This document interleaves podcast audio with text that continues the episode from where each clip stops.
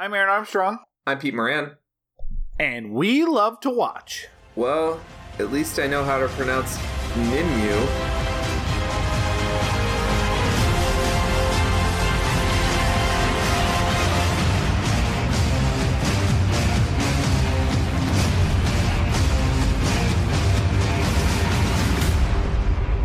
Well, you don't know. If, they didn't get a lot of things right in this movie, so you don't know if they got that right either. Yeah, yeah, yeah. Um, well, Aaron. We've got, we're not- after after weeks of being excited for what we're about to talk about, uh, we we take a little bit of our lumps, Peter, my we're taking some lady lumps. Check them out. but not say the type of lumps that hide uh hide certain people's eyes or uh we'll talk about it i peter i i know we said that neither of us had seen this movie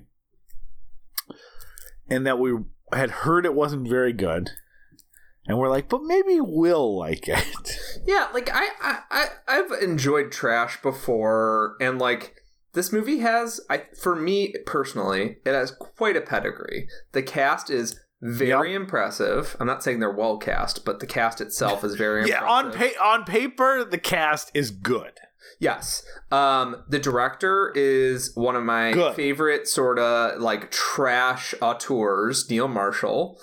Um, this is The I'm Crime not- Game. I'm Interview also- with a Vampire. I know it's Neil. I'm just kidding. I was seeing if you were gonna You decide how how bad to correct me. Confusing all the Neils like that is just as bad as confusing all the Hellboys. I do think when I uh, that's maybe specifically funny to me because I I do think when I saw um fuck what's his first movie uh The Descent when I was like or that's not his first movie that's the second movie but uh when I saw that I'm like the Crying Game guy did this one. Quite a shift. First name's Neil. Both their last names can be first names, you know. I called Wesley Snipes Wesley Nielsen. I mean, it. You know, these things happen. Uh, yeah, where we love to watch we're a movie podcast. We pick a theme. We do movies over the course of that month around that theme, and we're doing uh, our our double month. We're almost near the end. Thankfully, we made some scheduling changes, so this isn't how we were ending our amazing double month.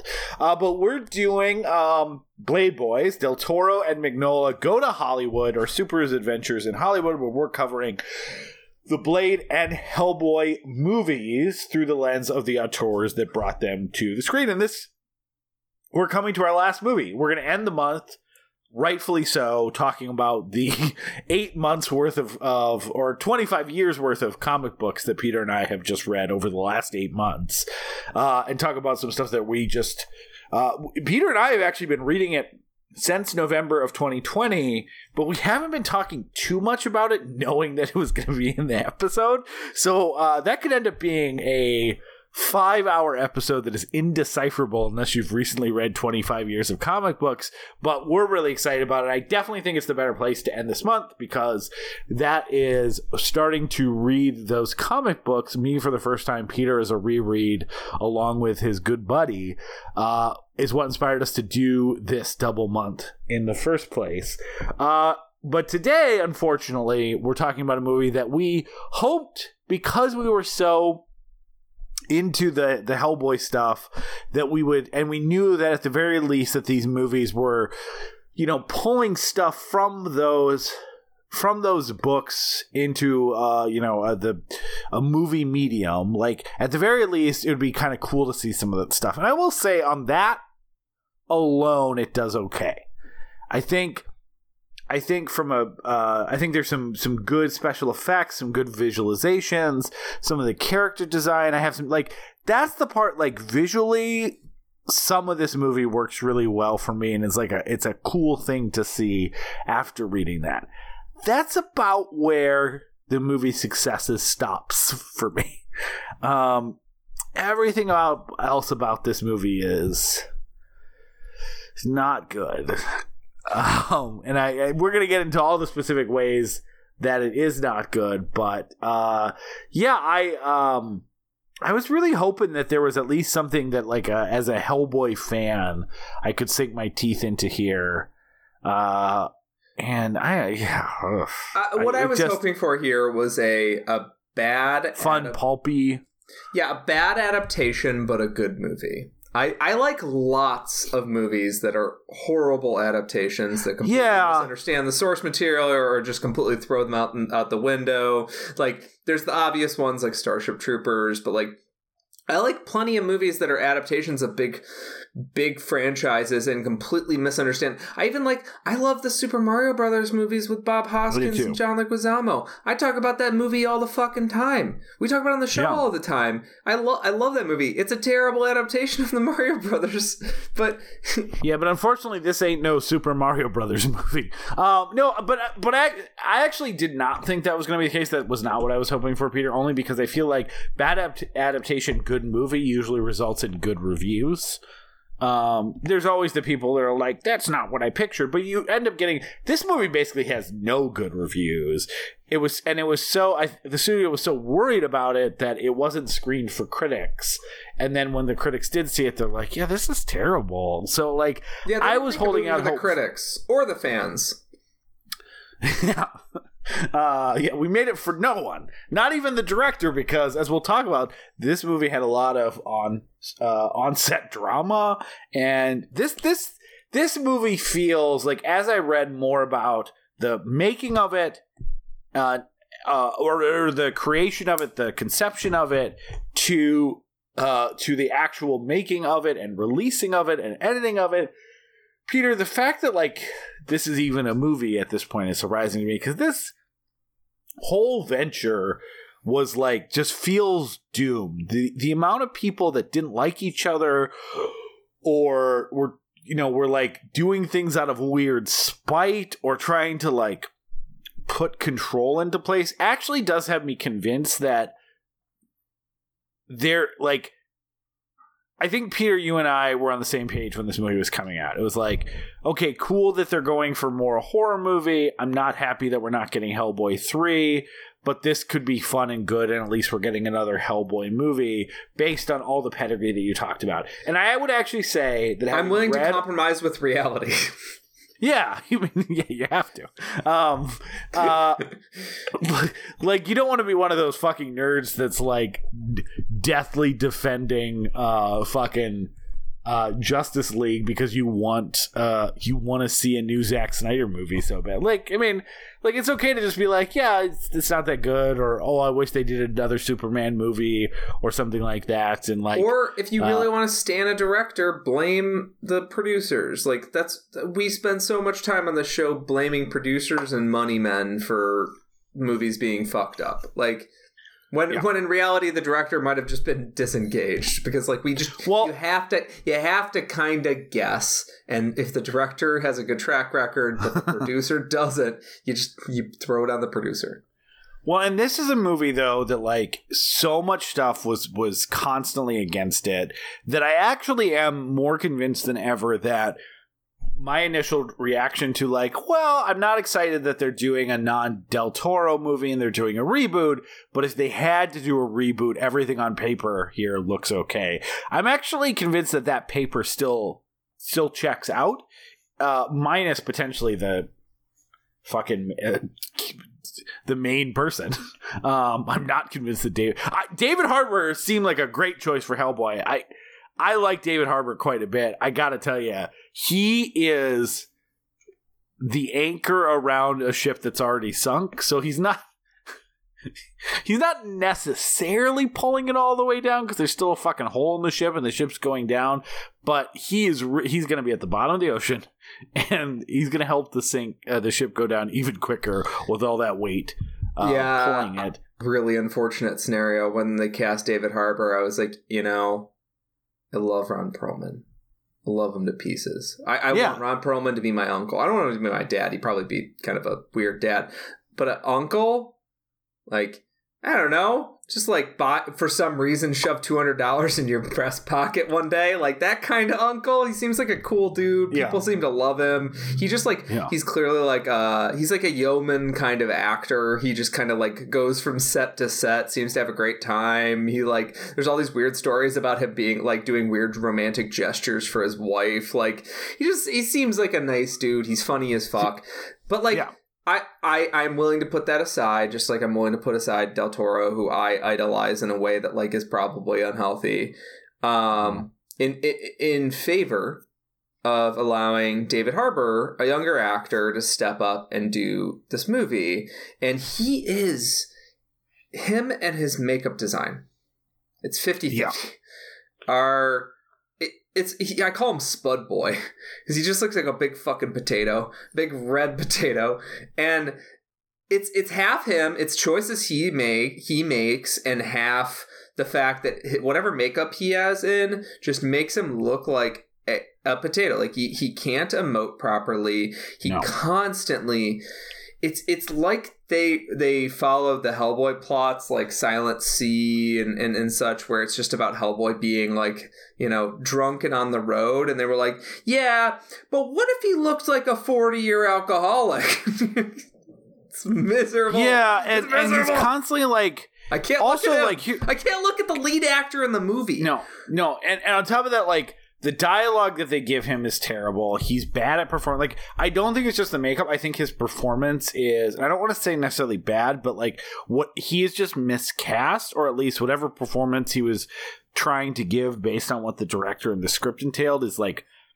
just not done right. And also, it's we'll get into this. It is such a confusing portrayal because I don't know what he's trying to portray as Hellboy. Like it doesn't make any sense to me.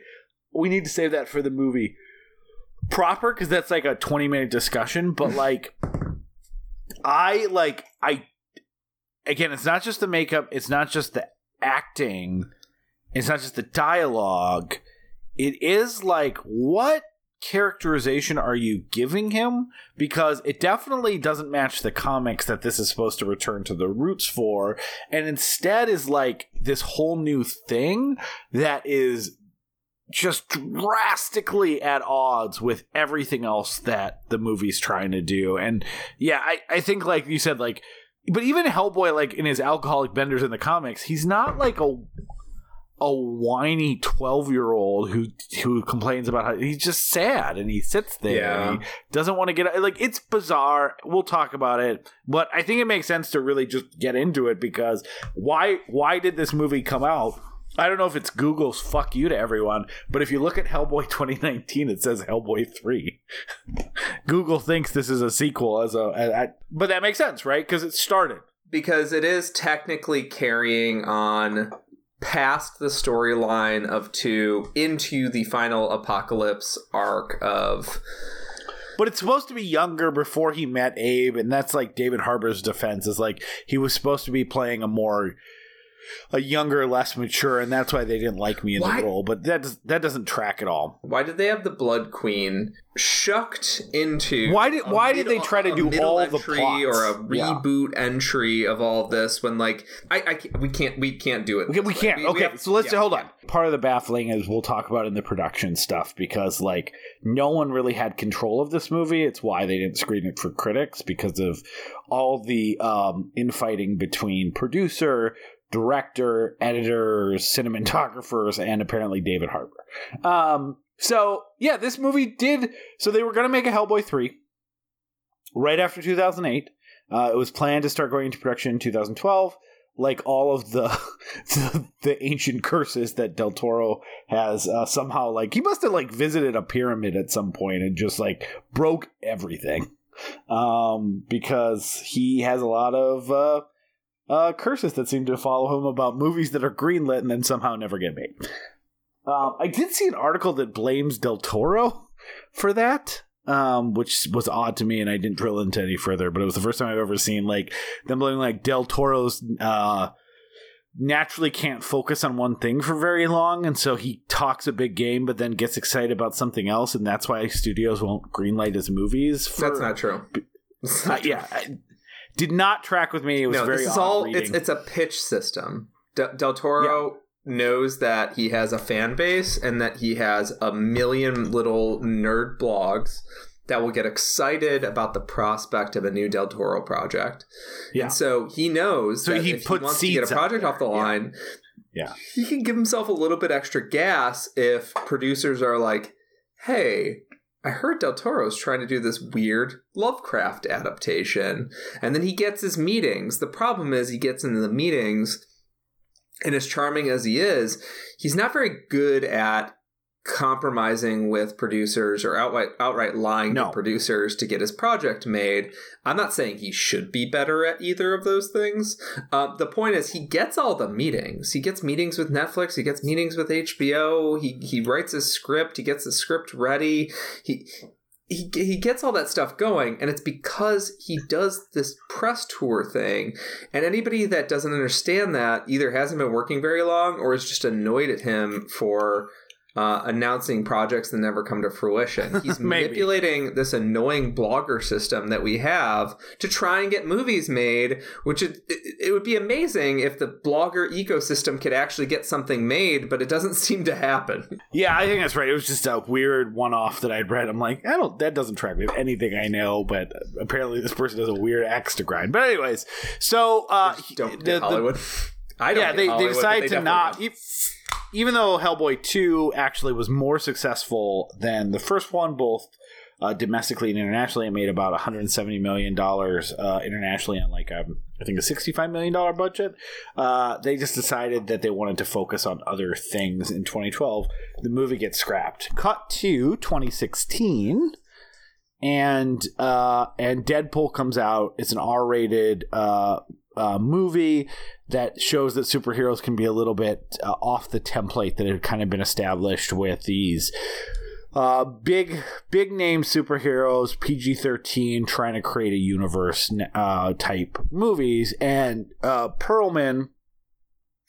Uh, who actually just recently also got Del Toro excited about how good he still looks as Hellboy because he did like a Make a Wish uh, thing Again, for in like Perlman's 2015 kind of where an adorable weird uncle.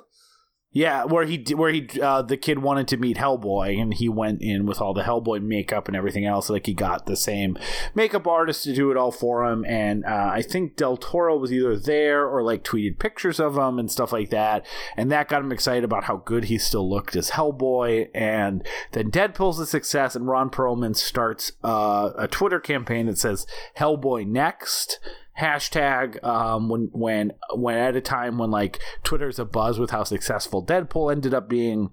Uh, I mean, that movie made four hundred million dollars domestically. Peter, it was this like huge, unexpected uh, smash, and so like you know, Perlman's kind of trying to ride that wave.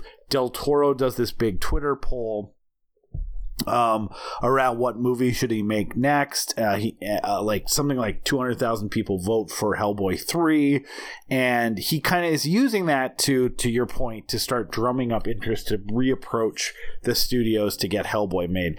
Then on top of that he Shape of Water comes out. Huge hit, critical hit wins Oscars all the kind of stuff. And he is like putting his cloud around making Hellboy 3 his next movie. He's written this script. He wrote it back in 2012 it was ready to go um, and that is where he goes to the studio to really try to get it. And we don't know exactly what happened. We know that through this process, Mike Mignola and Del Toro, who had started working together on Blade 2, but had been friends before that and had obviously been friends and, worked closely together through Hellboy and Hellboy 2, their friendship ends over whatever happens over the next uh, the next year. What we do know for sure is that Del to- they had Mignola had worked with a couple other guys to write a script that they wanted to do. And Del Toro's like well no I I have the script that I wrote. And Mignola and the studio basically said that great we'd love to have you back aboard at, in a producer capacity not as the writer and director and we're going to go a different direction with Hellboy 3 and uh, through that, Ron Perlman said, fuck you. Well, Del Toro wasn't interested in doing that for a lot of reasons, uh, mainly because he had had this thing like that he wanted to make for a long time, and now they were going to make it, but he wasn't going to get to do it. Uh, and Ron Perlman was kind of like, no way, I'm not going to be a part of that if if Del Toro's not making a third movie to this. Like, and so somewhere through there, basically Del Toro leaves the project, Ron Perlman leaves the project, and they decide to start over and make a reboot out of the script that they had uh, written, which also kind of, like you said, Peter, it really is hitting some of the ender, the, the the ending parts of the Hellboy comics because at, at some germ of this was supposed to be uh, Hellboy three, although very underline and circle, not whatever Hellboy 3 script that Del Toro came up with. It was just supposed to be a follow up that Mignola and a couple other writers had worked on. So apparently, so then they, they do the full reboot. They get Neil Marshall. Um, they get uh, David Harbour. They keep announcing cast members Ian McShane um, and other as Broom and a bunch of other stuff. And like I think people do start getting a little bit excited for it. Um, just because it's like, okay, well, it's not what I wanted necessarily, but on paper, all this kind of sounds okay. Mignola's heavily involved, and and he, what's weird about Mignola? Let's just park here. I love Mike Mignola. I love his work. He was apparently very involved, then very angry when the movie was not received well, and since then has acted like he was barely involved in the writing and served in a executive producer sometimes they'd call me with a question capacity which is also just like extremely odd um because he was I, I think very like Mignola is is not great at Hollywood, and um, yeah. he he loves the idea of everybody paying attention to him, paying attention to his genius work. Uh, and then when the moment comes for him to actually take ownership for his mistakes, he's like, well, that would hurt my brand, and I need my brand to make money. So, uh, no, no humility today. Sorry, folks. well plus i mean 2019 he's ending his 25 year hellboy arc too so he we're not probably gonna is get- like we're not going to get a Lady Baltimore uh, Netflix show anytime soon, right? Like this is Well, that's the is- thing is, probably like- his meal ticket, right? Yeah, well, and then uh, he was talking about doing a Hellboy TV show, but after this movie came out, he was kind of like, no thank. Like those rumors died. I don't know how far. So again, it is it is weird because he was so actively involved that he he in some capacity pushed Del Toro out of the project. And then when it came out, he's like, yeah, sometimes they'd call me with questions, but I just had my name on it. And uh, so definitely, there's a little bit of a heel turn um, for for uh, for Mike Mignola about like um, he kind of first pushed Del Toro out of the project and then essentially pushes himself out from from his own version of history. Yeah. Um, and then let's also talk like so. Why I said like this feels like a little bit doomed. Um, beyond that. So you have all that stuff that has like this essentially this 20 year friendship end over them trying to make a third movie of something they tried to make for a long time. Um, you know then mignola's script is supposed to be more horror focused they want to capitalize on r-rated stuff. So neil marshall which could have been which uh, honestly like you, you shift some of the timeline of all this and the studio saying great you can make your hellboy movie but number three needs to be very violent. I could see del toro adjusting to that kind of of adjustment yeah, I don't, I don't think anyone would have minded. Del Toro would have been like, no, it needs to be PG 13. He walked away from a movie for them trying to make it PG 13. Yeah, I, I don't yeah. think that would have been an issue. and also the audience for hellboy 1 at that point would have been old, old enough that they could see us you know a, a r-rated hellboy movie right Uh, yeah. I mean, it is weird how like Peter, you and I had talked about like a lot of the press leading up to this was like finally the gritty version of the Hellboy comics that was always meant to be. And I said when I started reading the comics, it gave me this perception that like they were gonna be fucking tons of swearing. Like the worst I, I read a trivia note on this. The worst swear that anyone in the Hellboy comics ever says is one time Hellboy says son of a bitch to someone. Like there's no swearing in the comics. Not that you can't have swearing. I like swearing. I just swore a bunch getting there. Like it's it's fine.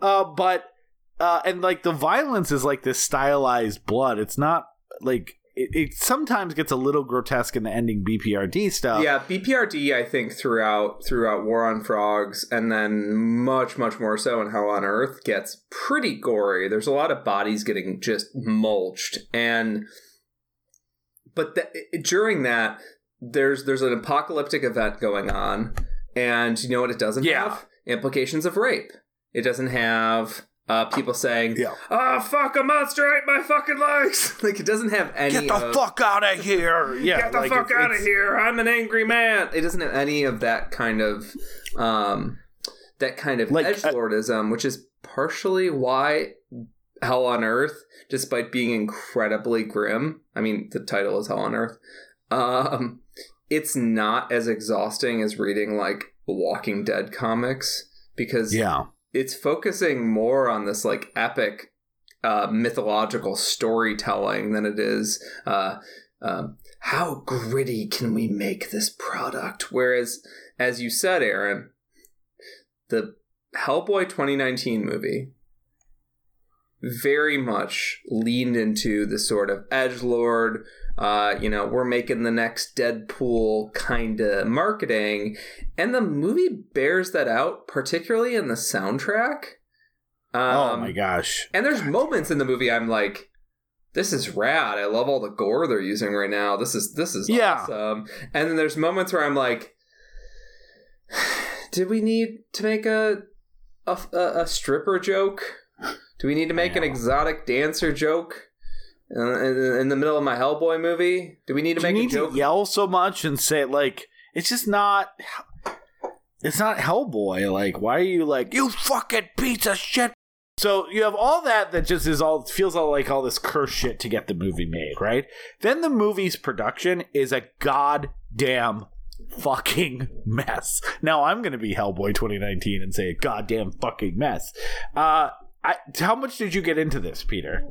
Oh, very, very like cursory Very deep. glance. I, I remember Oh, okay. stories coming out and me being like, well, the Ooh, that trailer was kind of awkward, but maybe they'll like, you know, maybe that's ADR they could fix on his voice. Like, uh, maybe that CGI will get punched up. Like the the tr the, the trailer kind of uh, lent a lent a funny hand to it, but like the on set story sounded very bad. Like it, it sounded like people were getting fired, people were leaving. Like Uh, so Lloyd Levin, who's kind of a newer producer working under veteran producer Lawrence Gordon, was kind of like they thought that Neil Marshall, or he specifically thought that Neil Marshall was this guy that we. He was a producer who's like, I'm going to hire a director who's going to be a yes man. He's going to do what I say. Uh, and this guy hasn't directed a movie in in ten years or almost that. It- Neil, I don't know the reason that Neil Marshall hadn't directed a movie since Uh, Centurion. Neil, Neil Marshall, uh, Neil Marshall's pedigree um, is Is good. Is actually pretty good, and uh, if you don't uh, like many Neil Marshall movies, uh, you probably like some of his Game of Thrones episodes. He directed a lot of the big battle episodes of Game of Thrones. Yeah. Yeah, so he was doing TV stuff, but for whatever reason, he doesn't make a movie for nine years. They decide after all the Del Toro stuff that like this is a good get, right? Like they can push him around. They immediately start. So um, Marshall in all of his movies has had the same cinematographer, which is a guy named Sam uh, McCurdy. Uh, he immediately fires him without telling Marshall, and then decides to again spend most of the time filming trying to let Marshall know that he was not in charge, that he was that um, Levin uh, is was in charge. Uh, the rest of the stories actually come from Levin's lawyer, which tells you how far things got on the set about like all the stuff that Marshall said about like going through and rewriting scenes without telling um uh telling cameramen to set up different ways, telling them how they're supposed to do stuff when he was trying to direct the movie. That um uh, uh, Levin's lawyer said that that's common practice on movie sets and nothing abnormal, and that like Marshall's just trying to stir up things. Also, apparently, uh, David. I'm assuming because Marshall was under this fucking stress, he wasn't all that good of a director, which is really the coach in bringing people together. So um, Ian McShane and David Harbour fucking hated Neil Marshall.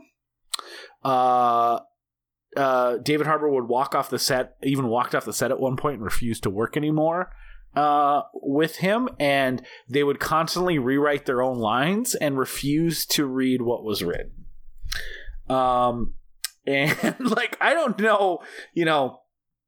Um, and apparently, like production got so bad between them that like, uh, over the design of a tree, um, where Marshall wanted something like uh, realistic and symmetrical, and Levin wanted something asymmetrical, that it shut down production for three days while they had a hissy fit over what this tree was going to look like, uh, which I assume is the tree where, where where Nimue is or whatever. But like, I mean, that's like that is not conducive to a successful movie where literally the actor is rewriting lines and a producer is supporting him while the director who like has had his veteran cinematographer fired and is like living in this world where the actors aren't speaking to him and producers are telling him that he's not in charge and resetting up shots changing sound stuff like what like what a fucking nightmare.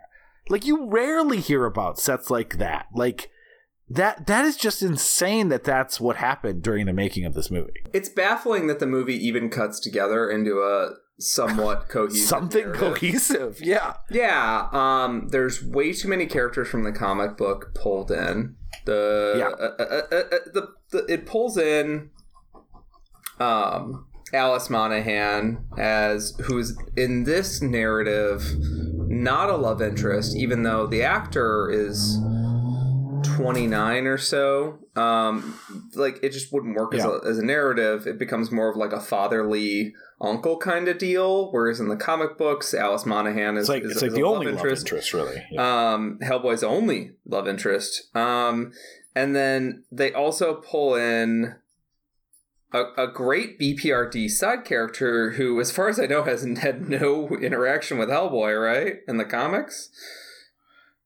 Uh, yeah, never met Hellboy in the comics. Yeah, and uh, Daimio, um, he was a great BPRD side character, and they kind of just reduce him down into like a werepanther kind of deal. Oh, I fuck when he turned like because what he is in the comics ultimately rules. It's terrifying. It's, it's Terrifying. It's, a, it's a true curse. It's it's it's it's something that like weighs on him and is miserable. In this, it's just sort of like a Where tossed Jaguar tossed off that looks like garbage.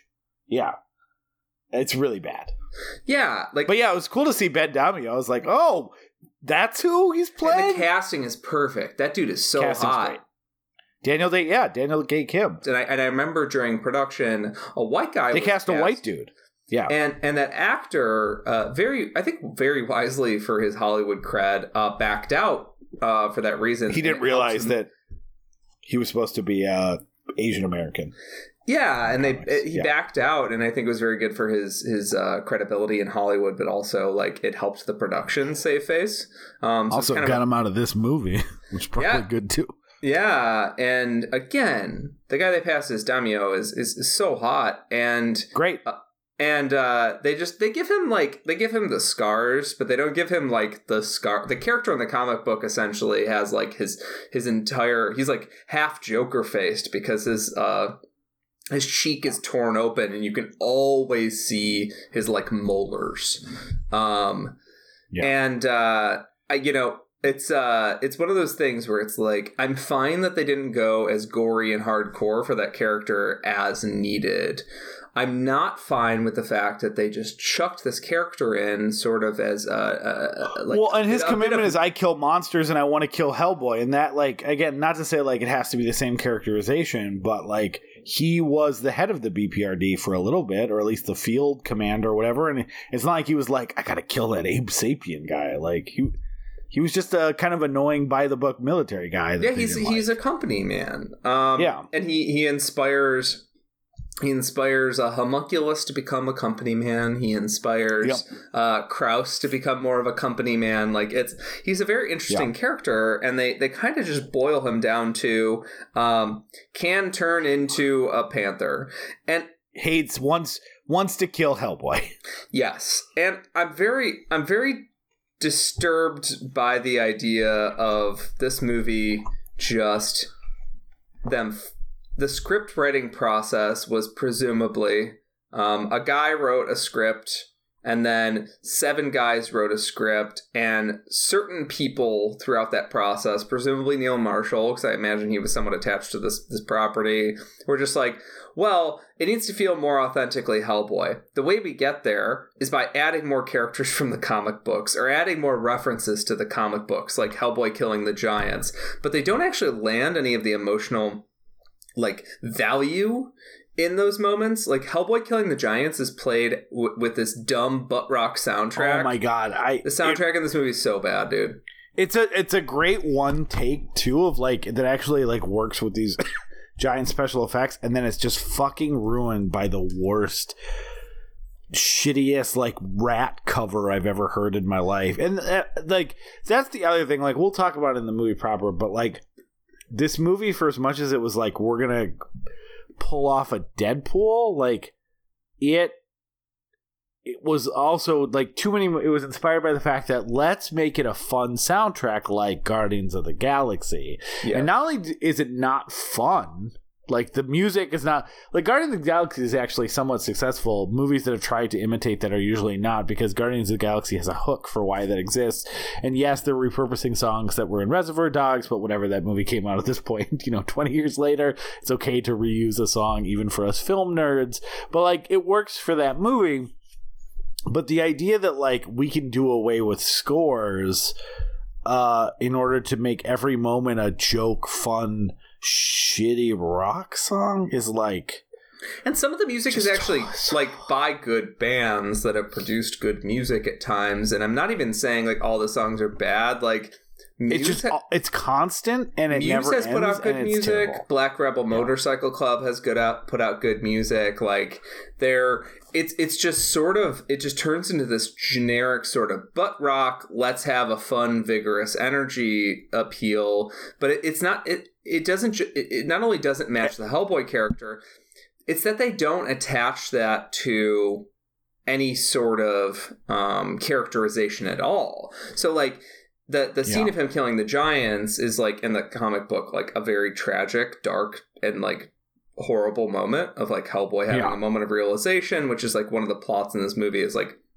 Hellboy feels very much torn between worlds, which is like if you're gonna make a big climactic Hellboy movie, Hellboy feeling torn between the world of the man and the world of monsters is like it's it's a good starting place. Like conceptually, I don't have that many problems with this movie. It's it, it, it, it it's all in execution, and I, I feel like it's probably time we talk about David Harbour's performance because Yeah, let's just get it. I mean, it doesn't matter which side of the So- break. I don't know how long. David Harbour is the- actually a sober guy. I don't know if you know that. Um, David Harbour got off uh, drugs and booze a long time ago. He's a theater actor, um, but he actually plays drunks really well, particularly in um, in Stranger Stranger, Things. Um, and Stranger Things is sort of a show where it like dances the line where it's like his alcoholism is uh, accepted, however it's ex- it's also like a problem that is distancing him from uh, people around him. It's making him a worse father figure. It's Yeah. making him a worse boyfriend. Um, and I think He's David reacting Harbour, too angry to everything. yeah, I, I think David Harbour's really good in Stranger Things at this. Let's talk. Let's take one step back and just like to get get ourselves. P.S. He's suppo- he's supposedly getting great reviews for his performance in Black Widow, which makes me happy too. I'm he's a great actor. David Harbour's a great actor. I was really excited to hear he was cast as Hellboy because the idea of this big, just like hunk of man again, a hot guy. Uh, like Dave, no offense to Ron Perlman, we love you, Ron Perlman, but he is not a hot guy. Um, David Harbour is a hot guy. He's got he's got sexy energy. He's sort of a he's got the dad bod. He's he's a good he's a good looking dude. He's huge. Um, he seems to have like a nurturing quality, but also he's a little wild. Like, I mean, he's married to Lily Allen, so he's got to be doing something right. Hot. yeah, he's a he's he's he's uh, apparently in real life also very sweet. Let's take a step back and talk about Hellboy as a character. Hellboy in a character, and partially because it's a comic book, Hellboy feels very stoic. He feels like a guy who Stoic and sad. he moves very slowly. He's sort of resigned. He's he's like he has a sweet sort of resignation to him. He's sort of like he's sort of bumming around, and it's all based on the fact that the original Hellboy comic is is is very much supposed to uh, conjure like a film noir detective. Yeah. In the first Hellboy comic, he's talking like a film noir detective. Like he has a narration in Yeah. a way he doesn't have in later Yeah. later comics. But that sort of characterization of Hellboy as a as a as a sort of down and out, you know, lightly out functional light alcoholic, uh, you know, guy who wants to save the world, but he has a great deal of empathy for the people around him who aren't monsters Yeah. that's that's something that's very charming. That's what got me attached to the character because this this idea, this sort of like schlub, but also a schlub with a great deal of power and responsibility. But you know, if that soul were in the body of just a, a regular old Joe working anywhere, working working in a museum, working somewhere where you just can you know you know clock in, clock out, like he'd be much happier. But he's got all this weight on his shoulders, and you just feel such sympathy for him. David Harbour's performance yeah. is super. Hold on, hold on, hold on. I want, I want to, I want to pause there. So yeah, and also like I think it's just worth noting like one of the great things about Hellboy in the comics too is like he is stoic, he is kind of resigned, but like he the amount of times like he just is like I just want to have a beer, and they eventually like part of the reason why the BPRD disappears and becomes its own thing is that Mike Mignola was kind of like, yeah, like I kind of just want him to be a guy who just wants to disappear from the world and uh, because he understands that somewhere along the lines his destiny is to destroy it. And he loves the world too much but he's also just sick of fighting monsters. He's a monster. Like he doesn't have any like anger for anyone necessarily. He fights when he's threatened or when he realizes that something needs to be stopped or people are threatening people he cares about. But like even with alice in like the back half of the hellboy books he's never like holy sh-. like he just is like oh no they're coming to get us. Like it is it is just this like hey i'm a monster too. Like you you can quit like me. You can quit. Like you don't have to be a part of this thing. But if you're gonna force me to fight like I'm, I'm, you know, I'm not, I'm gonna try my best to survive, but it's always these scrapes that never feel like motivated by like rage or emotion, and that was a little bit of contrast to Ron Perlman's performance, right? Like Ron Perlman was really took, I think, the weight of the world the sadness, but had a little bit more of a Ron Perlman vibe, like very, very explicitly, like that kind of like he's a little bit sardonic. He's a little bit funnier. He get, you know, he has a lot bigger feelings in some areas, but like the the David, it, it feels like David Harbour's performance is it's definitely not channeling the comic books, which uh, ostensibly the rest, the whole idea of this movie is let's get back to the horror, mythical comic book stuff. So it's very weird they do that without pulling in any way the characterization of Hellboy that's in those comics, like in any capacity. It's not like you know 50-50 like I would say um, Ron Perlman's Hellboy, but it seems to be taking Ron Perlman's 50% that he added to it and then blowing it up to that's the only part of him is just this angry rageaholic. I was it took me the entire length of the movie to figure it out, but I was like he's so ticky he moves he's moves so erratically and he's kind of bouncing around the set. He's yelling and there's a desperation in every moment. There's no there's no resignation in the character. The character is no. just like pissed off and hungover. And the way that i thought about it is like he has real meth energy in this it's yeah. It, it, it, he's like a crystal method actor. Um, he's real meth energy in this. Is he, the the tickiness? He had a great first album, Vegas, but then that was it. And then after that, we're we're cooking, baby. Um, cooking dark garbage. Galvanized. Um, but he the erraticness of the performance, the, the the the moving around, it never lets you really like sit down and focus in on the character. It never lets you get connected to the character. He's constantly yelling and bouncing around. He, the, the only moment that really feels like Hellboy is the in the Baba Yaga's house. And, I, and just yeah, we're not going to come back to it. Baba Yaga has a great character design that's a mix of practical and in in CGI. Great great house design too. Great house design. They have the chicken leg thing. That, that scene is that fucking so good. Yeah. And um, there's a moment where he has to kiss the Baba Yaga, but he also tricks the Baba Yaga. Like yeah. all that is is kind of a, a cool like itch it, like it, kind of scratches. it still has like 20% too much ain't i a stinker energy though yeah but like he's making a little jokes riffing on the fact that like baba yaga is uh, eating little kids that feels very much like that's hellboy's sense of humor like him being yeah. like um what does he what does he say i'm trying to find the the moment um but he's he's sort of like hungover dash panicked in this sort of Hellboy way rather than resigned. And it, it, the rage problem issue just never lets you really connect with him. Well, the like, problem I, is, I never yeah, felt like, sympathy for him, but like, there's one moment where he's one on one with the Baba Yaga where I'm like, why is David Harbour a better actor against what's presumably uh, a man or a woman in two people? Is it, is it two, two people? people? Yeah, so there's one that's portraying the head, uh, and then there's an actor who's a contortionist who's portraying the body. And Hell yeah, we're like in the same scenes. Yeah. That's, That's rad. so weird. That's rad. Um, that's really thoughtful. That's really cool. Uh, that's something that like uh, that like I'm really I'm really into. It seems like that scene like David Harbour has has a meal to eat, and in the rest of the movie, he just walks in the scene, and they're like, "Add energy to the scene." And he's like, "All right, I'm yelling at the scene now." Should I Yay! swear more? Well, that's it. Like it actually, like reading that he came up with his own lines and he wasn't working with Marshall well and stuff like that. Like it does. He basically is portraying Hopper, right? Like Hopper's a hothead who gets drunk and he gets angry and he blows up and he ruins things. And like, I was excited to see David Harbour play Hellboy because he's so good as Hopper that I thought he would be a good actor to play a different role. I think his mistake is is that he's playing Hopper as Hellboy. Like, I mean, he is. I, I I know that seems like reductive or like, well, you just recognize he's yelling in that, he's yelling that, but like, no, like, think about it. Like, he, all the different moments when he kind of loses it and goes overboard at his dad or someone in the military or he's just so angry that these monsters keep attacking him.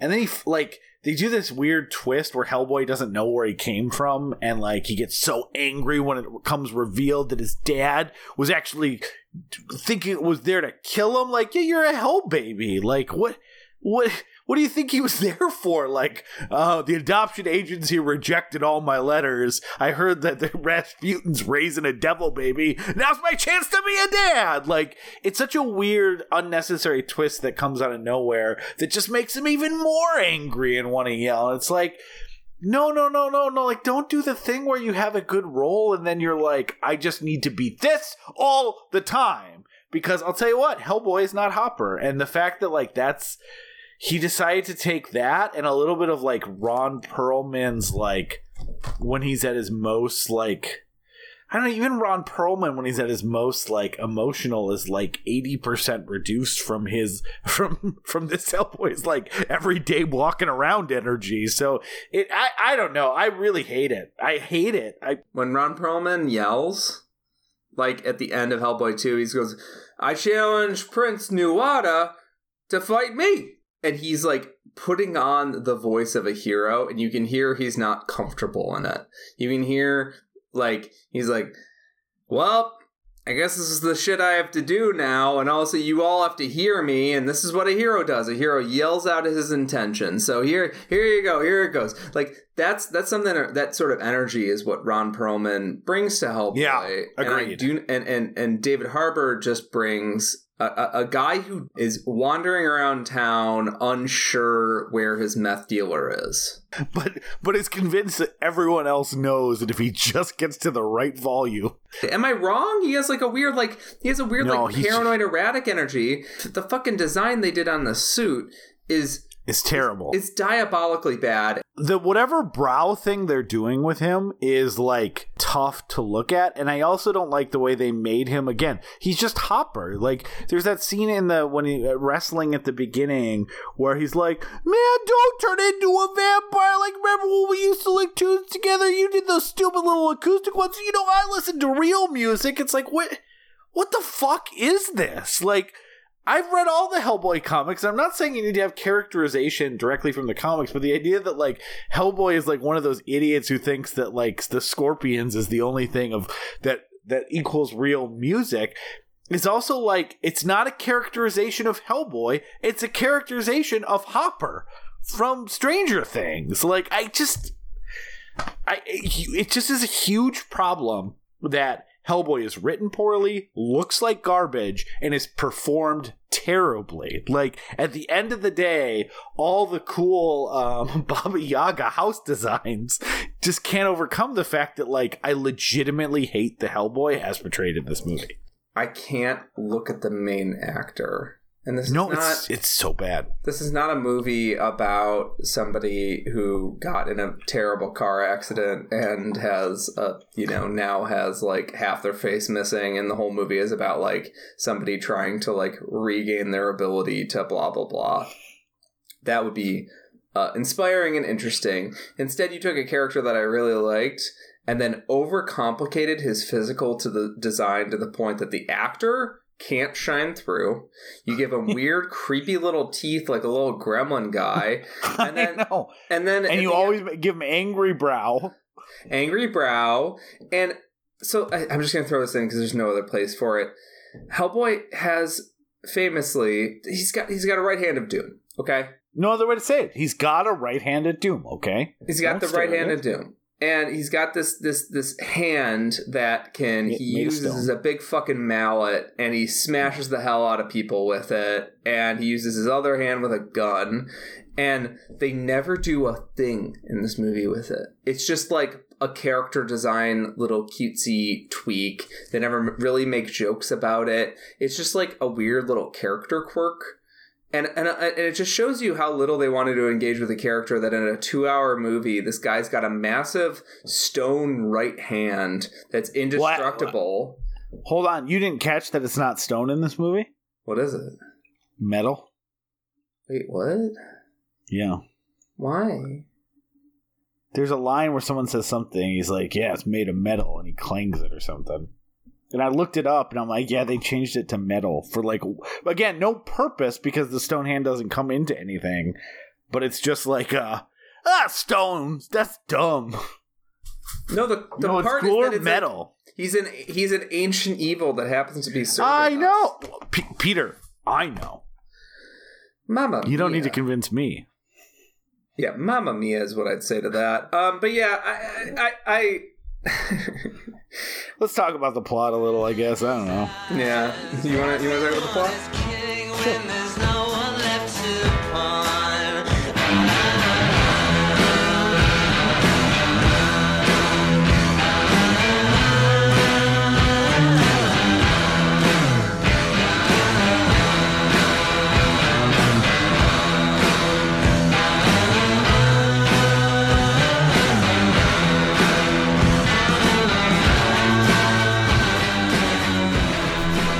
Hellboy 2019 starts with a prologue, so it's the story of how the the Queen of Blood, Nimue, uh, how she uh, had a war with man. The war was bloody and awful, and then man uh, consigned a treaty with her and her forces, um, and then uh, betrayed her, chopped her body up into pieces. But by man, of course, you mean Merlin and King Arthur, Merlin and King Arthur, yes, to which is it in the directly from the comics. Yes, to yes. say. Um, although I do like that. Uh, one of the trivia things, my favorite piece of trivia ever, is that um, Marshall said that this scene was inspired by the film Excalibur, and um, Show your work. I do. I don't. Uh, I think he just meant maybe that King Arthur and Merlin were in it. Uh, because is nothing, nothing, Also, nothing resembling the, comics. John Boorman film, which is not magical, and and one of the reasons that movie's great, we've done it on the show, is that how like hyper realistic it takes all the magical uh, stuff in like this muddy, gross way, and I love the idea that like, oh yeah, that scene was inspired by Excalibur. In that, that movie also featured two of the characters. Yeah, that is clearly a director trying to like uh, earn genre cachet. Um, Yeah. because the, the, it doesn't Yeah, show it at all. Um, but it's a black and white sequence that opens. Um, and we meet uh, Milla Milla Jovovich as the as the Nimue Queen of Blood. She gets chopped up. She gets put in a box. This all very much looks like Sucker Punch era, just Yeah. cheap, shitty, um, fully CGI set kind of deal. I know the tree and probably some of the shit was was real, but like it's it's it's one of those things where like, oh, it's black and white and it's all clearly CGI Some of it's monsters. Yeah, one pop of color. Um, but it's it, oh, and then uh, Professor Broom, uh, voiced by just one of the best character actors of all time, trying his hardest to make this interesting. Goes, yeah, that King Arthur. Oh, I know. God damn. Like, the opening narration is bad. Uh, what what an incredible ways to be in McShane. My God. Also, like, let's just get out of the way. Ian McShane as Broom is just horrible casting. But if you're Terrible gonna, casting. but if you're gonna like, I guess it makes sense for this movie where But again, Grim is an the casting asshole? seemed good at paper because I'm like, oh, like that's the thing about the casting in this movie. We keep saying it looks good on paper. It looks good on paper, and then I see names that I like. It actually is terrible casting for the majority of this movie, minus Daniel Dae Kim. Sasha Sasha Lane is is you know good enough She's fine, casting for I, I- you know I guess Ian McShane and Sasha Lane are both good casting for the characters that they're in the movie. Um, Sasha Lane would be interesting casting if they had made Hellboy not seem like a fifty year old guy who has not uh, stopped drinking since If he wasn't, if he wasn't Hopper, yeah. Um, yeah. Sasha Lane is a bad love interest for Hopper on the television show Stranger Things. Ergo, not a good love interest in this. Yeah, but she's good. She's good in this movie as just like uh kind of kind of like sc- like a scary psychic fun kid. I, I guess like that's what the character becomes in this, but it's it's not good casting for who it is in, in the comic book, but that's not a problem of that's not her problem, that's a script problem. And then Ian McShane is actually really well cast because in this Ian McShane is essentially he's like John Wick's handler or whatever. Like he's basically just Yeah. like exploiting Hellboy to fight the darkness, and he's like, Yeah, the whole thing is like, I'm not a dad to you. You're my tool. Yeah, yeah, exactly. Which like is a great Ian McShane casting decision, but like it just the whole movie has this gross acidic quality where no uh, nobody is likable. Um, but anyways, Ian McShane goes, yeah, that King Arthur, and that's the that is one of my my least favorite script writing things where they're like, yeah, I know this seems like dork shit, but Yeah, you you trying to distance yourself from something because you think it's stupid doesn't make it less stupid if you say I know this is stupid, right? Like man, that's know the what John problem, is, like, Boorman did to make it not stupid? Make it not it stupid. cool. Yeah. And also like here's the thing about this movie um it is decipherable to me a person who has read all the comics. I can I, I can imagine if you didn't read the Hellboy comics that this is just like complete fucking nonsense because like the thing about the King Arthur stuff like it's kind of it's funny to me that they were doing that a reboot cuz that's like six Hellboy book crazy shit that they earn through all the good Hellboy stuff that we've gone through. So like it's successful in the comics that he's the def- descendant of King Arthur. He uses Ex- Excalibur to save Britain. All that shit sounds stupid on paper, and it works really well in the comics for a variety of reasons. Starting your movie with it and recognizing that ah man, this is just this is not a good way to start your movie because again, we didn't do any of the things to get to the point that Hellboy suddenly has Excalibur and is the king of England. But we're just going to kind of start with all the King Arthur stuff. It, it, it, again, you didn't you didn't make it good. You didn't make it interesting. You didn't earn the right to get to some of the the, the on paper goofier shit. But then again, to your point, Peter, I hated that too. The idea of like, oh man, this is not to come across well. What if we go? This is stupid. Like again, great. So best case scenario, I agree with you, but that doesn't make me think the it's less stupid, right? I'm Yeah. just now agreeing with the movie that it's bad. Yeah, yeah, yeah. It's Deadpool shit, right? Like you you know the direction they're coming from. It's just not a direction I want in my Hellboy movie, right? Like Well, but he that like ironic detachment from everything. Like that's that's that's like a Deadpool joke is like, "Oh, the scene isn't very interesting, huh? Let me do something to make the scene weird and ironic." So when those things happen, like those break the, break the fourth wall, and then that's a movie that is setting up something for a laugh, not setting some, something up to be taken seriously. They're taking it. The movie itself ultimately takes it seriously, but they're worried that they're gonna go like this. Someone's gonna go, "This is goofy shit." It's like we're gonna look lame if we don't say that we're too cool for this stuff, and like that actually makes it lame, right? Like trying to be too cool for your for your goofy thing is what makes it stupid.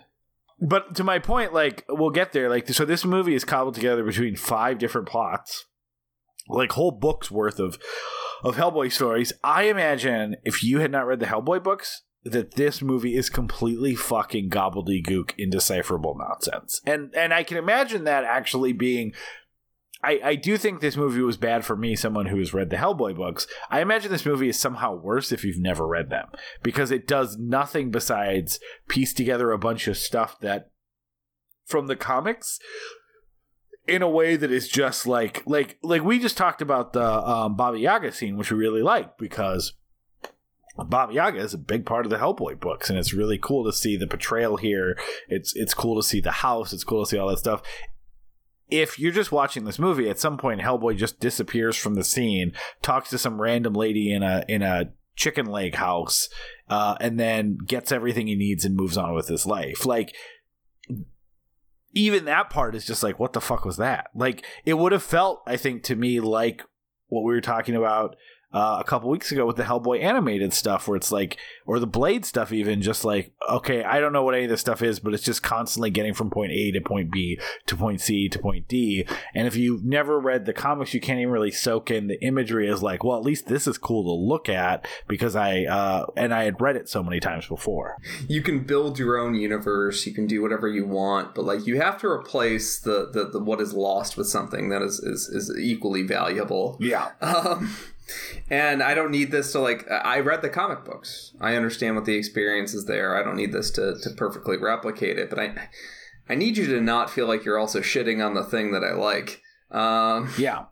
and I feel, I do feel like this is kind of shitting on a thing I like. Like, I, I feel Yeah. like it's it's finding the entire idea behind like, well, remember these stories that you ignored in your ancient history class? Like, what if we turned that into a horror story? Like that, that's like a very like cute and novel idea. I think for for comic books to take on.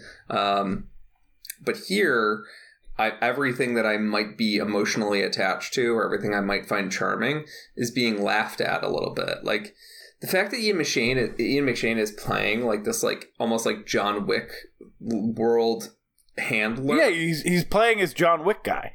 yeah. That's what he's playing. A- after okay, so the Del Toro movies brought in uh, a sort of sweetness to Broom that wasn't there much before, and then Mignola was like, you know, I should really lean into Broom as like this like sweet parent who you know maybe he fucked up along the way, but like he always believed in Hellboy and all these, all the BPRD comics and and the Hellboy.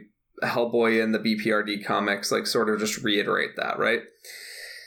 And this, it's like what you can't like. ta that feels like taking a step back. It's like if you're gonna, if you're going to have Ian McShane play that sort of character, like I need to have it balanced out somewhere. I need to have like Liz or Abe act as like a, a true family to him, Yeah. or I need like Kate to be standing up for him and you know, it's sort of an alternate reality where Broom did just recruit Hellboy to be a monster to fight monsters.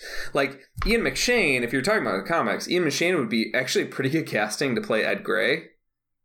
Yeah. Because like Oh, Ed yeah, Grey is just 100%. pissed off and murderous the whole time, and he fucking hates witches, and he wants to put a bullet in every witch's head. Like that's that's really great casting right there. And this movie includes Lobster Johnson inexplicably.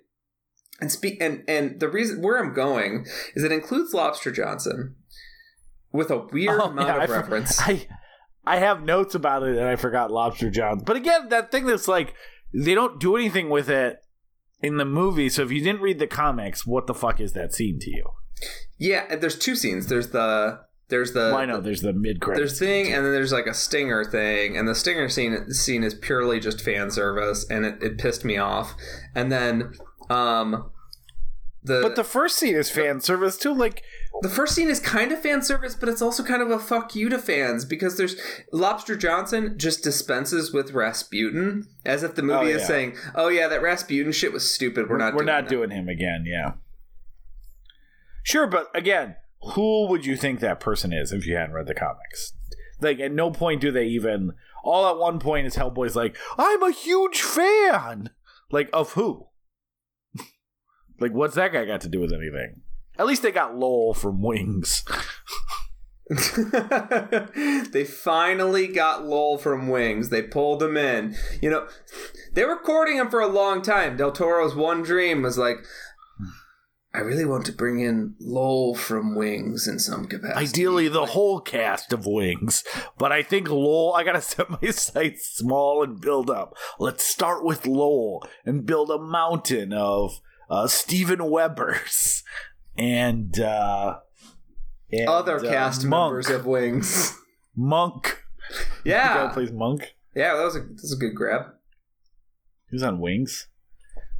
This is where our age difference really shows that I used to watch Wings, Peter. It aired after Cheers. Listen, uh, my ability to uh, appreciate these sitcoms is purely based on whatever got the Nick at Nite treatment. Oh no! Wings is a Nick and Night show for you. It's an edgy sitcom for me. My parents would let me watch because people had sex. yeah, they were all horny because of their wings, right? Oh, they were horny. Because everyone in the Um, show had wings. It's like an angel show, right, where everyone has sex. Yeah, I assume the show uh, Angel was it also about this. No, it was a Della Reese, um, uh, Roma Downey, uh, a guy, a white guy, blonde hair. They, They put were- white guys in movies. They were quite touched by the wings. I think, I think the show's called Touched by Wings. um. Yeah. I. I'm Did you not- ever hold on? Have you ever seen an episode of Touched by an Angel? I've never seen any an episode of Touched by an Angel. I've seen Were you aware that that was of the show I Angel was where referring to? somebody is physically touched by David Boreanaz. Does that count? Angel's a good show.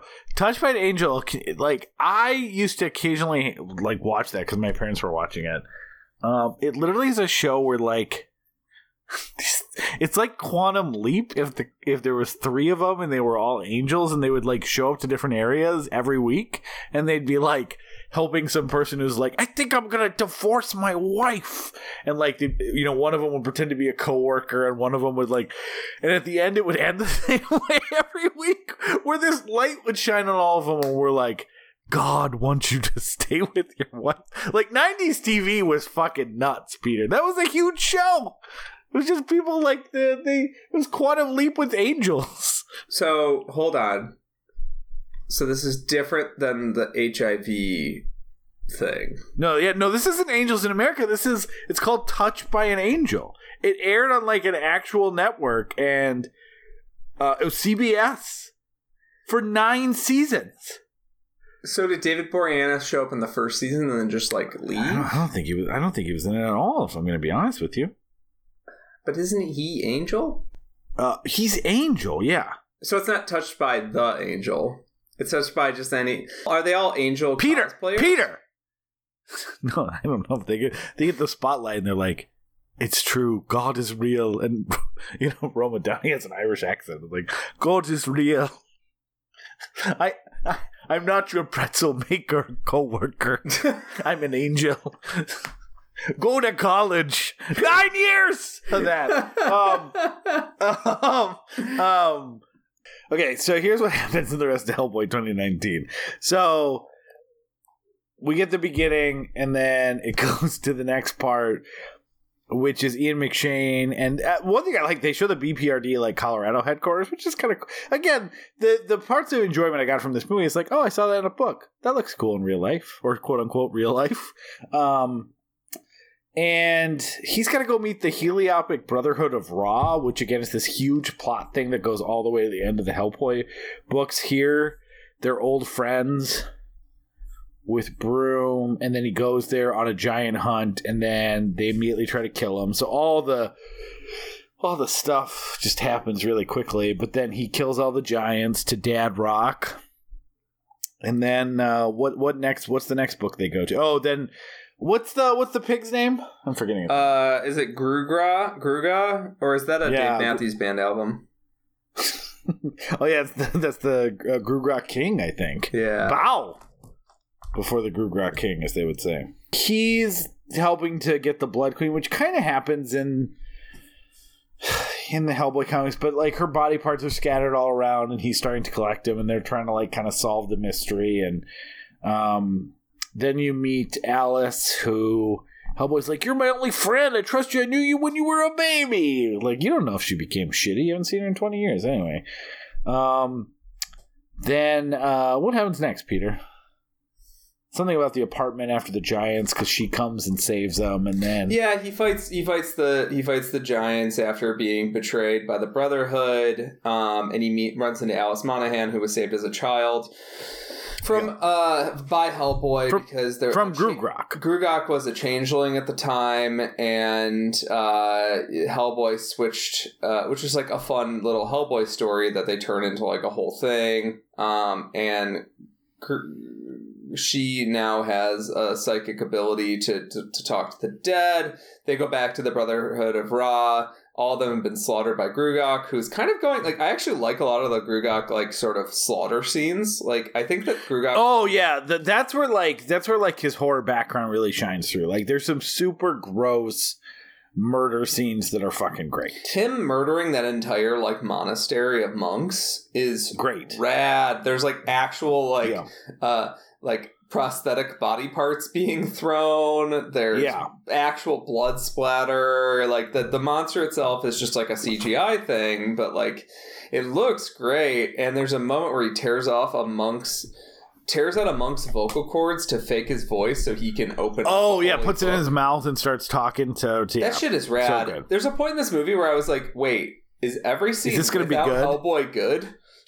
yeah, um, so I don't think that's that far off either. Yeah, I don't think it's that far off. Like, I think that there's a lot of scenes in this movie where I was like, oh, they didn't have to have David Harbour in this scene doing a weird potato faced Hellboy. Oh, this is like it's kind of working for me. Anyways, um, the Gruagach on a side point is trying to uh, reassemble Nimue's pieces because he wants her to become the Blood Queen, yeah. re- reunite the forest people, the trolls, the goblins, blah blah blah, and, and, and restart this war against man.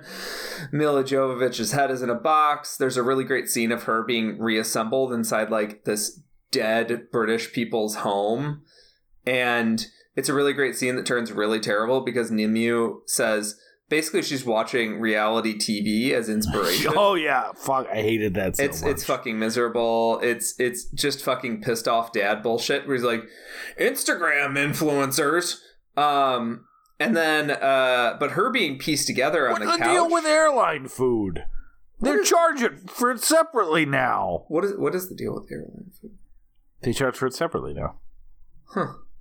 But people didn't want it, so that's why they charge separately for it. It's kind of like a desperation thing. Yeah, I know. It's like the whole thing. Like, okay, well, we'll make your tickets eight dollars cheaper, and you don't have to eat it. Fuck you. you give me that garbage food. Give me the garbage. Um, but yeah, so uh, she is being pieced together. Eventually, she is she is whole. She entices uh, when she becomes whole. She uh, is up on the mountaintop that she was slaughtered on by King Arthur and Merlin, and she entices Hellboy and Alice uh, to jo- uh, just Hellboy, I guess, to join um, her her cause and be her king to her queen. And the the entire idea is that Nimue is this like queen of blood, but if her combined with Hellboy's sort of fate, his destiny to be this destroyer of Earth, them together could just absolutely render the planet um, the fucking magma field. Not totally sure uh, if that's that was the intention of the Queen of Blood in uh, the original comic, because uh, No, I don't think so. Hellboy killed all those witches, and she basically is like, yeah, it's it's not. That's not it. what good is it for her to take back the earth for the forest people if Hellboy is going to turn it into a, a magma pile? Oh yeah, it, yeah. It doesn't make any sense. no, it makes no sense. Um, but it's like, ah, I'm going to try and seduce you to evil. But uh, Milla Jovovich is not. She was at some point a very good actor, but I think being directed by her husband for 15 years probably ruined her. Um, her husband, who also, don't worry, also became a bad director in that time period. they both yeah. they both made each other worse at their art. Uh, Wow! Uh, just to let you know, the worst Letterboxd reviewers are going to be all up your ass for saying that because if I had to see, didn't you know Resident Evil Part Six is one of the best movies that came out that year? Yeah, that that whole uh that whole It's vulgar- auteurism, Peter. uh Hellboy is like yelling at his dad or whatever, and Hell on Earth is actually coming to Also, hold, oh, wait, Peter. I forgot to tell you. I think you should see Messenger. Joan of Arc and tell me that uh, uh, Milia Jokovic used to be a good actress. I saw that growing up and I thought she was good in it. Is it is she bad Hmm. in it? She's terrible in it. I, I I thought that in Fifth Element. I remember being like, she's gonna have. A She's big great in Fifth Element, but I mean, She's gonna have a big she, career someday. she just all she says is like bleep bloop boop. Right? Like I'm not. Excuse me. It's not a She meaty role. Leeloo and Leeloo loves love. Okay. You're the I'm the fifth element. I don't need to talk. I'm an element. You don't ask water for lines. Unless Luke? you're asking the shape of water for lines. In which case it goes. Uh, all right, well, let's wrap this up and let's Uh, wrap this up and or talk about what would happen if Mr. Ed uh, played Grogu.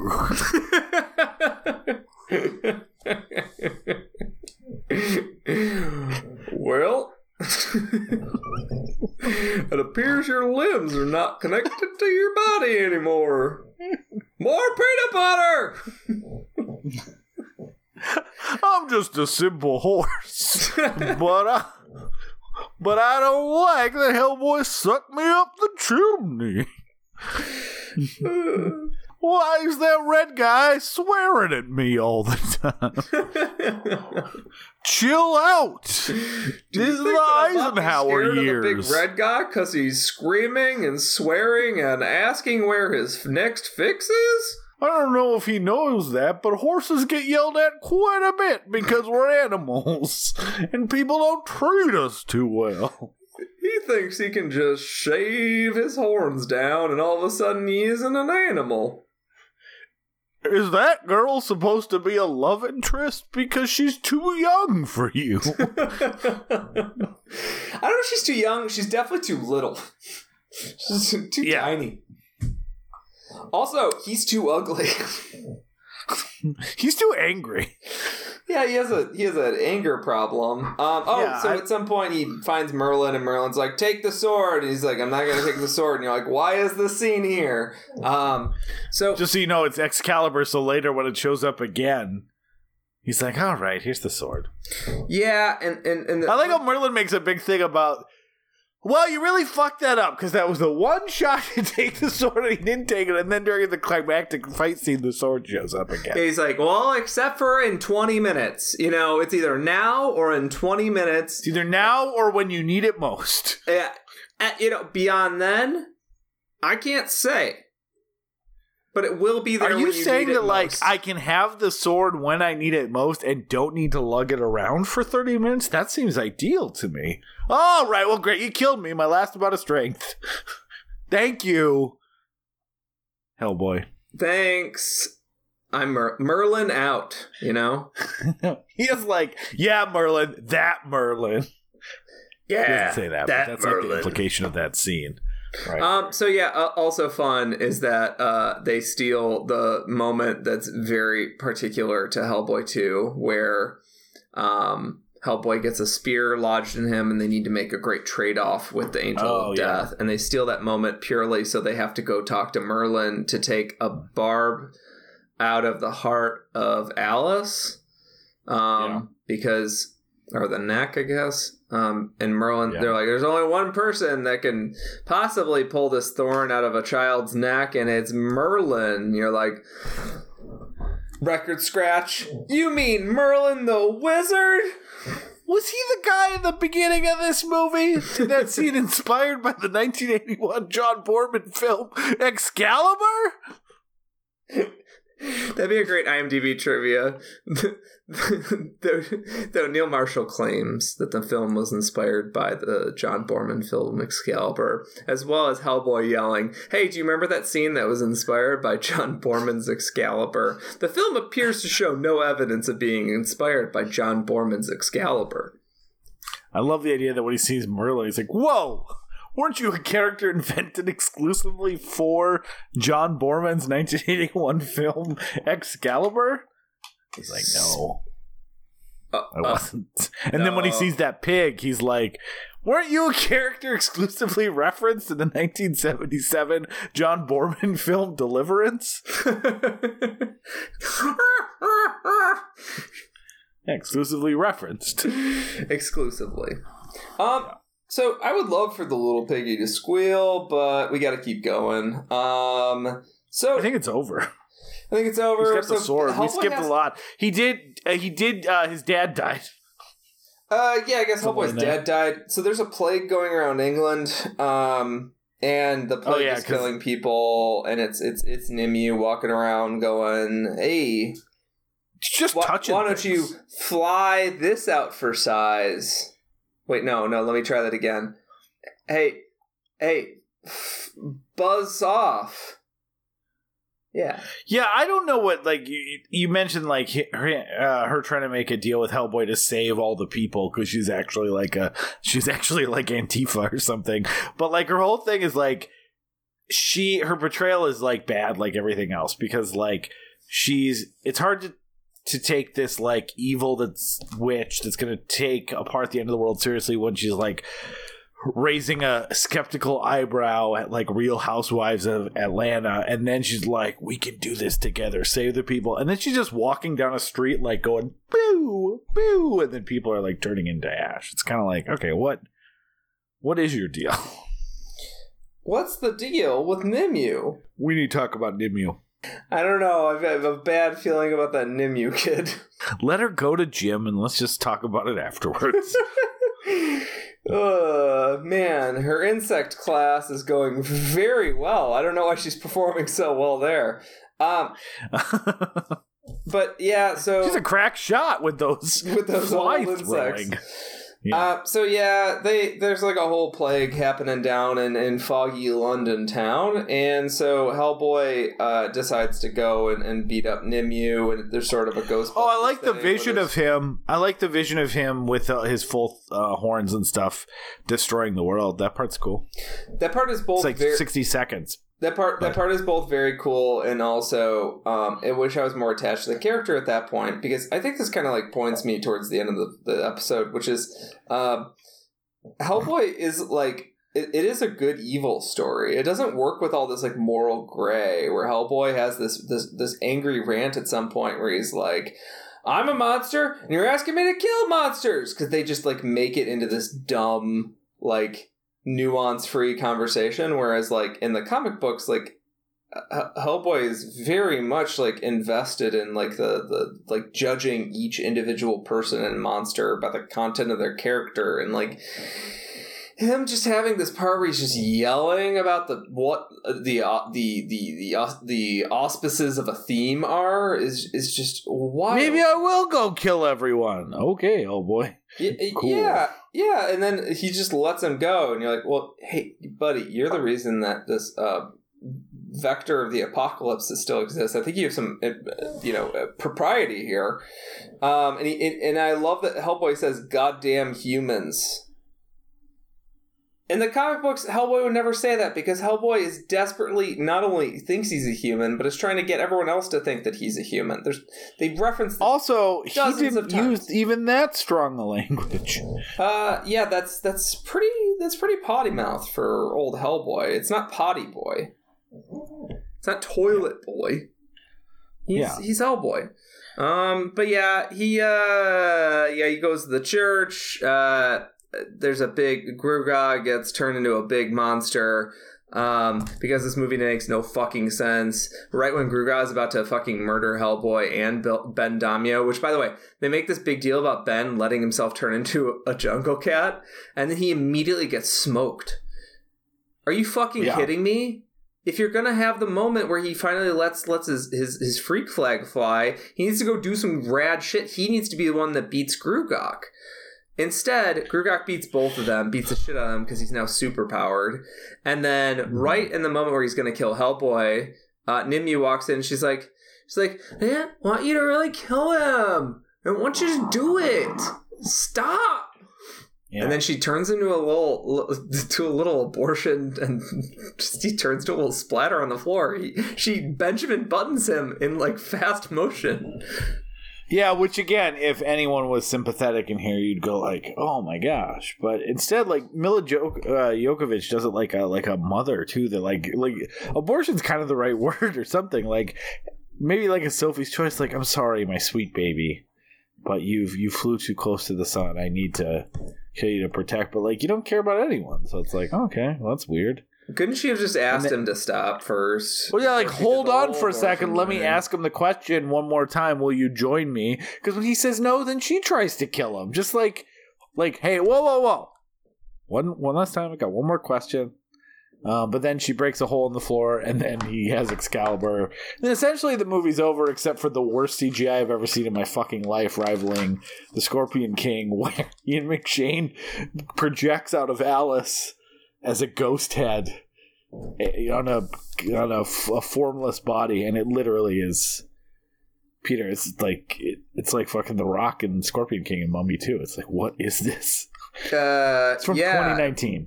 reminds me of the cover of that movie Haunting in Connecticut that made no money because it was like just this weird meat monster coming out of a, a boy's mouth, and you're like, yeah, like this would look cool if it was like a practical special effect, but instead it is. It looks like late 90s CGI, and Hellboy has a full conversation with Ian McShane where he's like, hey it goes on for asshole don't while. destroy the earth and he's and hellboy's like i guess i shouldn't destroy the earth my dad came out of uh, a child's mouth and yelled at me So, anyways, then we get oh, hold on three post credit scene.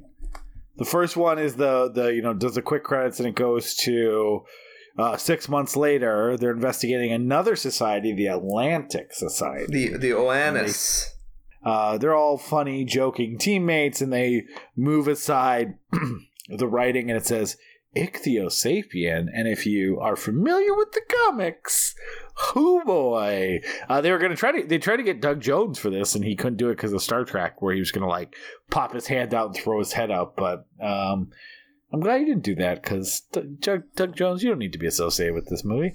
Uh, then there's a mid credit scene which has Lobster Johnson uh, has Hellboy being starstruck by Lobster Johnson uh, once again.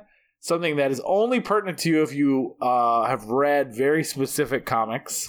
Um, he does show up in a couple Hellboy stuff, but chances of you like remembering that to the point that you know why this scene is anything, uh, or even a stinger scene, is um, would be would be surprising. and then it has a final final credit scenes where This Baba movie blows Yaga so much ass I know this movie's so bad. And then there's a final, final credit scene where Baba Yaga essentially sends Koschei the Deathless, but he, it's more just like you only see Baba Yaga and he's like, I made you deathless. She's like, I made you deathless. I wonder who it is.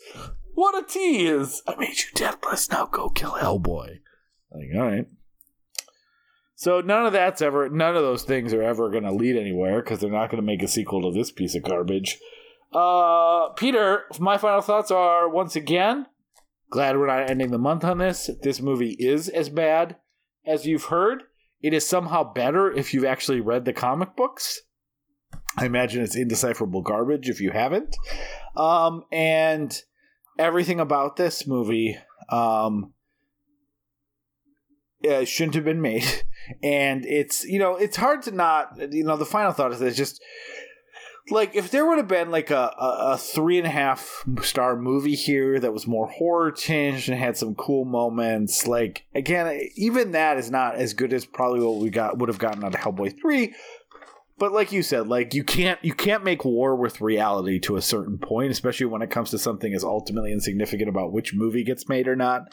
And so like it would have been something worth accepting. But the fact that like Mike Mignola or the studio or some combination of the two pushed Del Toro out to make this giant piece of garbage that was completely unsuccessful, had no fan base interested in it really going in, and then definitely had no fan fan base on the other side is uh, such a huge fucking waste. Like spend that fifty million dollars to get Del Toro make a Hellboy three and you probably would have at least doubled or tripled your money and uh, made a lot of people happy as opposed to whatever this is. So, uh, you know, the the irony of like bad artistic decisions leading to bad financial uh, actualities is something I generally like, but I don't like it when it's about a property I love so much and will probably make the next executives go, nah, we lost so much money on that last Hellboy movie. We don't need to do another one, even though that's not the fucking reason why they lost so much money on the last Hellboy movie.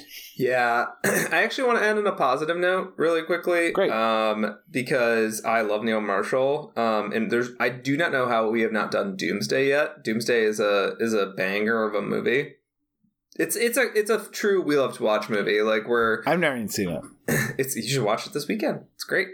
Um, it's a true love to watch movie where it's like it's like a beer guzzling wild genre action adventure. It's very competent at what it does.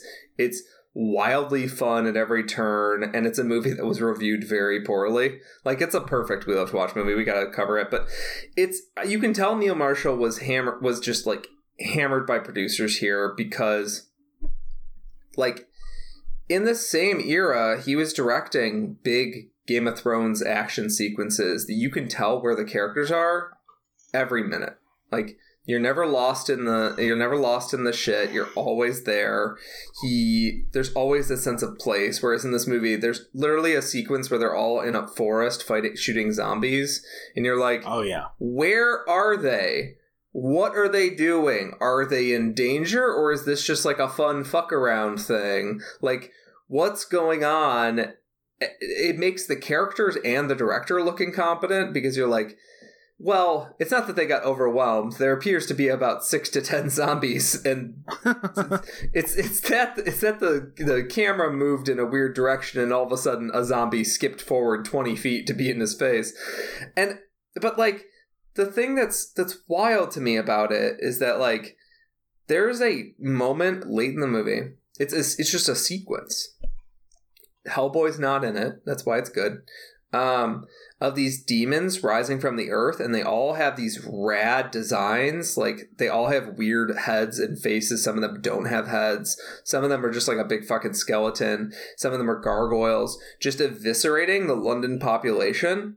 And it's just 60 seconds of pure stakes. Like you're just watching these these these these people get eviscerated by demons and it gives you stakes because you're like, "Wow, it would really get sucked to be dragged over a 50 foot cleaver clean through my body. That sounds miserable. My body gets tossed down the middle of the street. Like that's that's I hate that. I hate that to happen for me. I hate that look for me.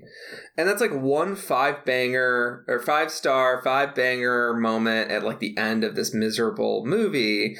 They could have made a movie that was incredibly irreverent to the source material and yet its own thing. And this movie just refuses to get out of its way at any point. It never makes peace with itself.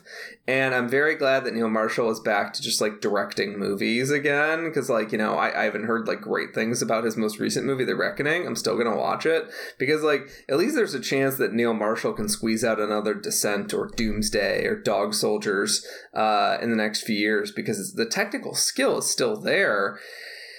It's just that like maybe we shouldn't be making these movies that are clearly like milking a dead cow. Yeah, this was so. I mean, like you said, this whole thing was so perplexing because you had something that people were a committed fan base which was chomping at the bit for, and then you gave them something that no one was chomping for, and then you almost like made sure it was going to be just a complete bastardization of something that could have been good. So yeah, the like if you're gonna say like, "Hey, I know this is literally what everybody wants and everyone wants to pay for," then you better have such a fucking genius idea that you're gonna knock something out of the park and everyone's gonna go, "Oh, I'm an idiot." That was that ruled.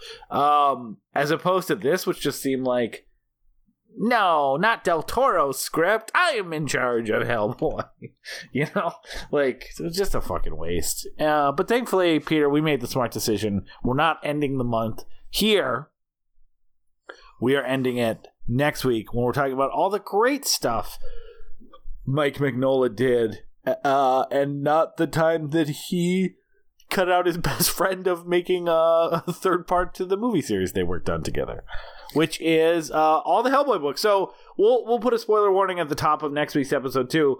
Uh, we're going to talk about all of them. Uh, some of them in no detail. Some of them we're not going to remember to mention. I'm looking at you, Crimson Lotus. Um, and some of them, and I'm sure there's some plot points or areas that we're going to go pretty deep in. Uh, if you've never read the entire Hellboy Mignolaverse, uh, and you plan on it, I wouldn't listen to it because we're definitely going to talk about the ending because it actually has an ending to the 25 year arc, which is probably best experienced um, on your own. If you're never going to listen or, or you're never going to read them, uh, we'll try to make it somewhat decipherable to you so we're just not talking gobbledygook for a few hours by doing some setups and descriptions and all the fun stuff that competent podcasts should be able to do. So, with that, Peter, I wish you goodbye in the way that only David Harbour uh, as Hellboy could do. I hope you have a good fucking night! Thank you, David Harbour. Anytime! could look at me and know I dream of you. Knowing I love